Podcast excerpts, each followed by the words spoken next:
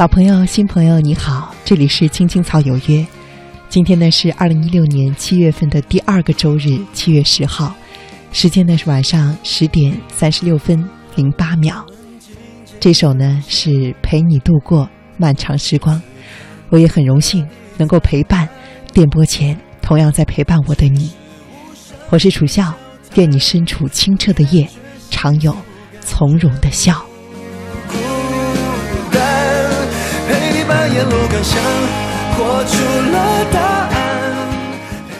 今天晚上呢，青青草有约的主题是恰到好处与过去。什么是和过去的恰到好处呢？我想，我想要表达的是，我们如何去面对、去认识过去的经历和过去的自己，看到过去在我们现在生活中的延续，并且知道如何和它和谐相处。看到微信上。噔噔，这位朋友你好，他说：“楚笑你好，觉得今天晚上的节目呢很新颖。什么是和过去的恰到好处呢？我也是一名正在考研的学生，听了上半时段的文章，感到很多的情节都是似曾相识。不过呢，现在我才刚刚开始复习考研，而且呢，我还只有大二哦。那你的准备真的是很早啊。”你说，我听到文章中的作者说，他到后来换了专业，虽然在文章中并没有明确的说是因为什么，但是因为他又说，我在仔细的考虑自己所坚持的、固执坚持的，是不是自己一直想要的，所以我也在猜，这位写文章的作者，他是不是后来换了他比较喜欢的，而不是一个很有光环的专业呢？我会把你的疑问转告给他的。你说现在我能够很早的去准备考研，并且认真的考虑我将来想要做什么工作，来选择我考研的专业。所以听了这篇文章，也觉得受到了很大的鼓励，啊，能够带给你这样的鼓励，我觉得非常的荣幸。祝你成功。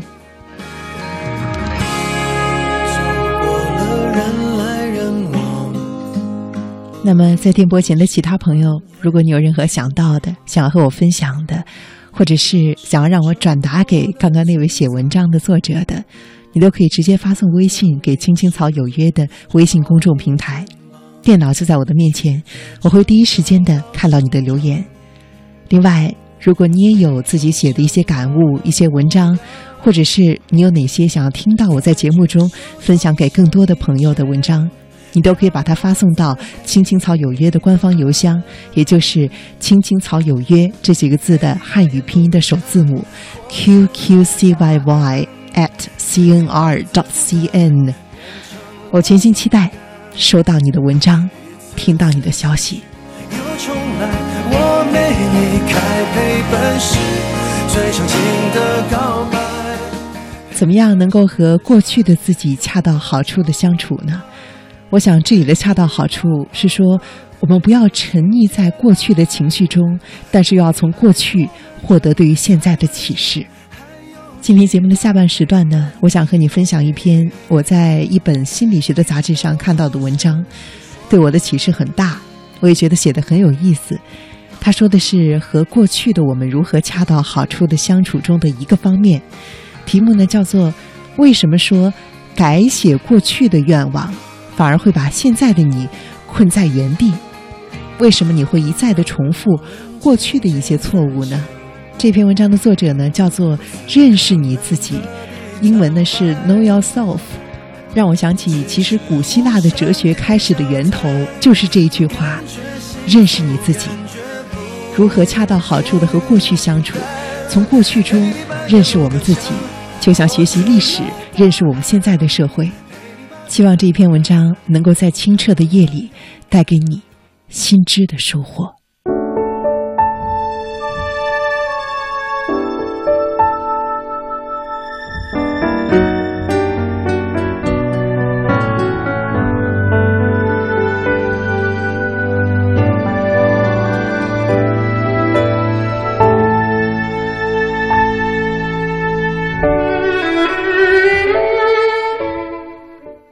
我们这个世界上，很多人的身上有一种魔咒，也有人把它叫做宿命。这种宿命是，因为曾经在过去的生活中遭遇过一段残缺，但是却在现实的生活中一再的走入到这种残缺的关系中。这样的情节在我们的生活中从不罕见，譬如有过出轨的父母，长大了有出轨的伴侣，或者在一段关系中有过出轨，而在后面的关系中频频的发生出轨，又或者。在原生家庭里有暴力，而自己长大之后新组建的家庭中也有暴力。种种过去的创伤会反复重演，尽管我们相遇的每一段关系中的对象都是不同的。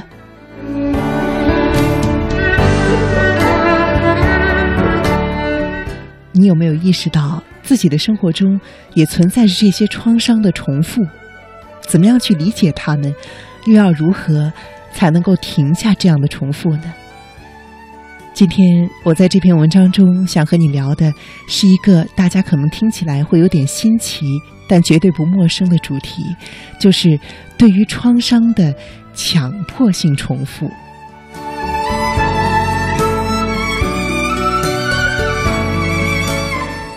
那么，什么是对于创伤的强迫性重复呢？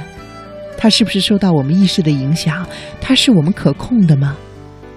实际上，从当代精神病学开始形成的阶段起，学者们就高度的关注起了这种现象，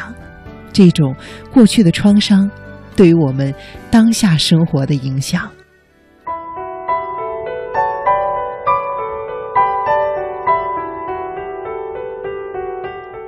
有一位著名的法国心理学家提出。那些经历了创伤的人，仿佛人格的发展在某一个时刻停了下来，而且不再能够吸收新的元素来扩展自己的人格。有的时候，你可能也感到过，身边那些经历过重大创伤的人，或许就是我们自己，似乎有一部分要比他们的实际年龄年轻，这是一个不长大的部分。你会能够从那些已经成年的他们身上，依旧依稀的看见那个有些扭曲的、受到伤害的少男少女，那种很难用语言传达的、会在不经意间流露的年龄低于现实年龄的感觉，和创伤造成的成长阻滞是有关的。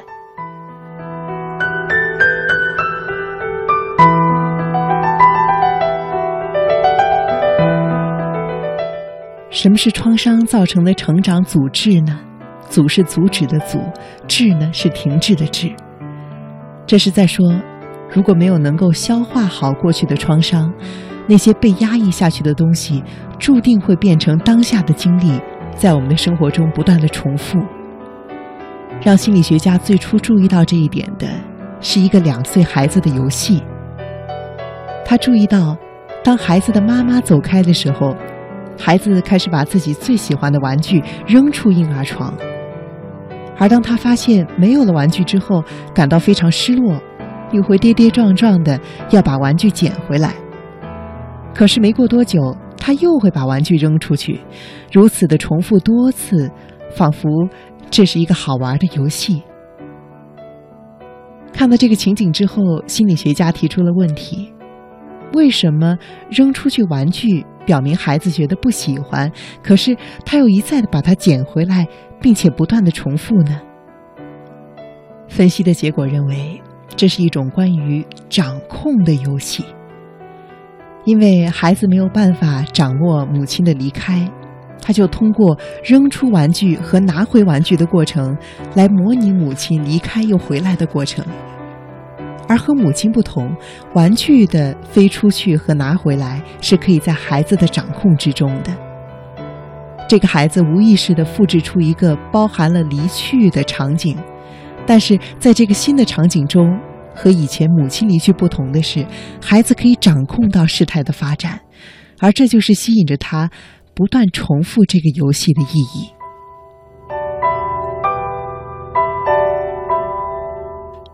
很多人都会在梦中或者在现实中不断的重复他们以前受到的痛苦，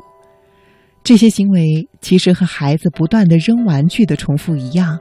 都是一种想要掌控过去的创伤的努力，是一种重写历史的努力。只不过长大之后，比起玩具，我们更多的会选择人，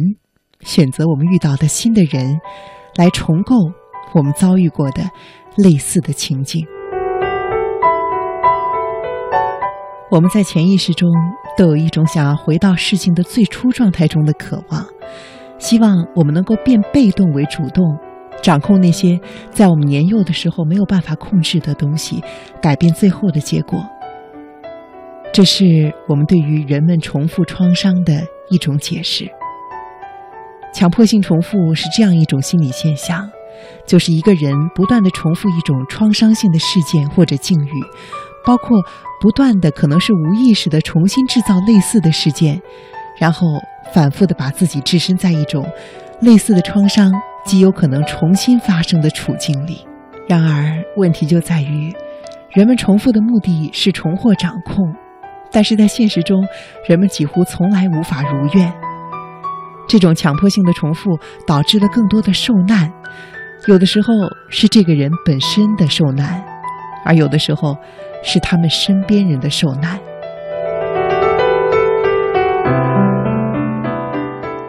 有研究显示，百分之四十一在童年遭遇过虐待的孩子，后来呢，在成人之后，仍然会有一些用头撞墙、咬、烧以及割伤自己的自虐行为。研究中提出说，自毁行为首先并不是和冲突、内疚或者是和压力相关。而是因为在生命的早年和凶恶的人相处而得到的一种原始的行为模式，在此后再一次遇到压力时便被激发。自毁从这个意义上来说，正是一种极端的强迫性重复。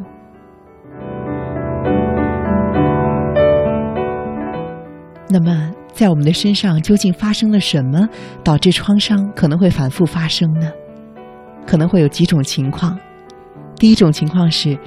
面对着那些可能会勾起自己对于过去创伤的回忆的事情时，过度反应。因为我们对于过去的创伤太过印象深刻，太过恐惧，所以当一个类似的事情出现，虽然未必意味着和过去同样的危险即将到来，因为我们已经长大了，我们比起小时候的自己要强大很多。但是我们却会过度的反应，出于自我保护的目的，重新感受到以前在那些创伤中自己的诸多情绪、心理，甚至是生理反应。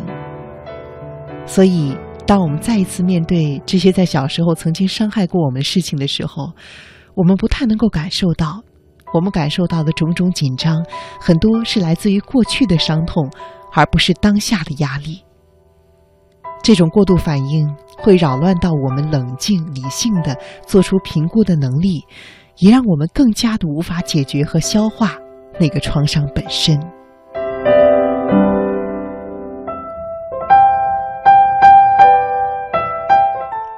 举个例子来说吧，如果有一个人，他小的时候被抛弃过，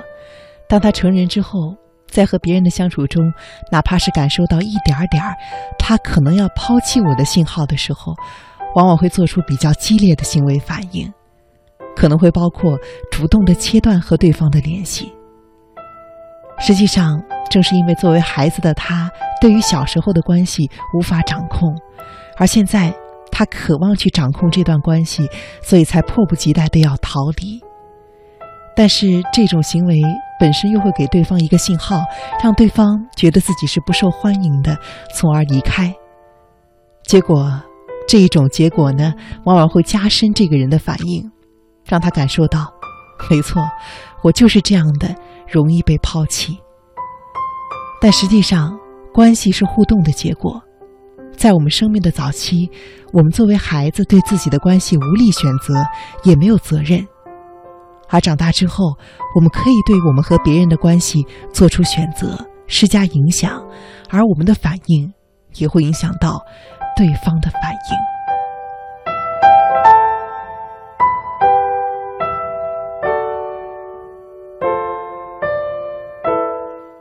而第二个解释是，在高压环境中，你往往会本能的选择更熟悉的环境，反而去回避那些新鲜的东西。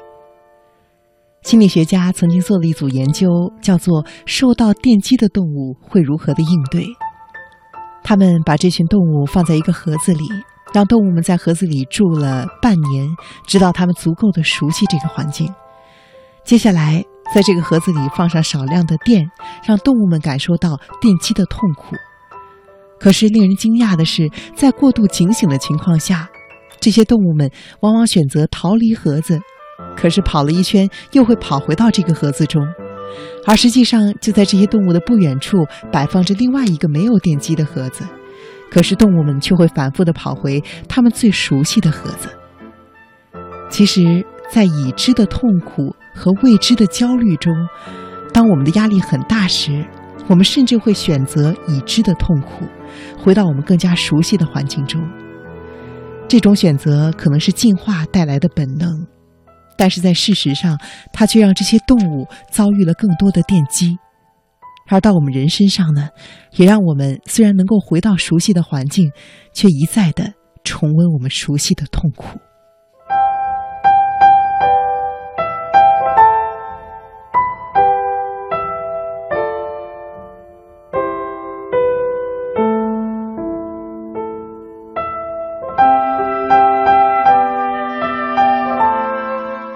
而第三种解释呢，其实和第二种解释也比较相关，它是我们身上可能，我们的脑海中可能存在一种不正常的正常观，以及更加激烈的情感需要。动物在面临危险的时候，对于依恋的需要会激增。孩子在感到害怕的时候，会非常的格外的贴近他的依恋对象。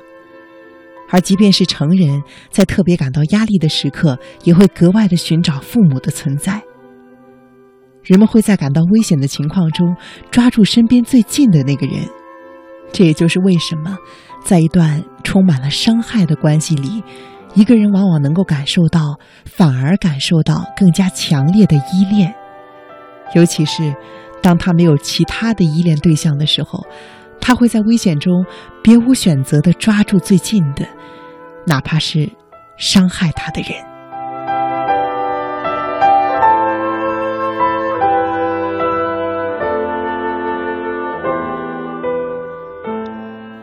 而在这样的关系中待得久了，会造成一个人对于关系有不正常的认识。这个人经常会经历着激烈的情感。甚至当对方是不激烈的时候，他反而会觉得不够正常。如果一个人从小就生活在这样的关系中，他会改变对于正常生活的认识。对于他们来说，健康的生活在他们的体会中反而显得是平淡乏味的，而健康的伴侣也无法满足他们激烈的情绪需要。而这个时候，只有当创伤再次发生。再一次感受到熟悉的痛苦，他们可能才会感到回到了正常的生活中。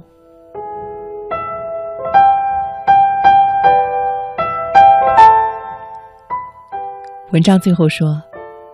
我小的时候流行过这样两句对话：爱的感觉是什么？是痛。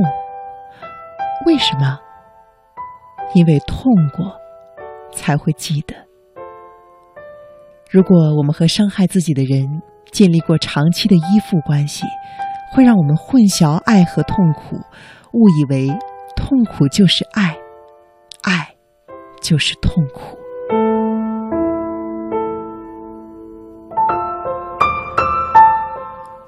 这篇文章的最后呢，并没有明确的给出一个方法，给出一些办法，我们该如何的去面对这些问题，但是。他把原因剖析的非常清楚，而我一直相信，当你明白了一件事情的原因，就是你解决问题的开始。如果你不明白原因，可能永远都走不到解决的那一步。今天晚上我们青青草有约的主题呢是和过去恰到好处的相处。我看了这篇文章的时候，我在想一个可能的解决方法。又联想到今天节目开头的时候念的那一位听众的文章，我在想，一个可能的解决方法是重新认识你熟悉的过去的你自己。有些你一直固执坚持的原则，它对今天的你来说，依旧有用吗？依旧是有帮助的吗？你过去的那些习惯、惯性，你愿不愿意认真的去想一想，他们对于今天的你来说还有多大的意义？或许他们是对的，但是这需要你自己的重新认识和分析。说到这里呢，我在想，不知道电波前会不会有朋友说：“可是你刚刚那篇文章中说了呀，遭受到电击，但是仍然不断的跑回熟悉的那个盒子，这是动物的一种保护自己的本能啊。”没错，可是我们是人，我们和他们不一样，我们有理性，我们不用一再的跑回遭受到电击的那个盒子，就像我们不用一直和过去的自己。如果他是一个不好的自己，纠结在一起。今天开始的每一分钟，都是新的，你已经和过去有所不同了。愿你勇敢的认识自己，愿你温柔而有力量。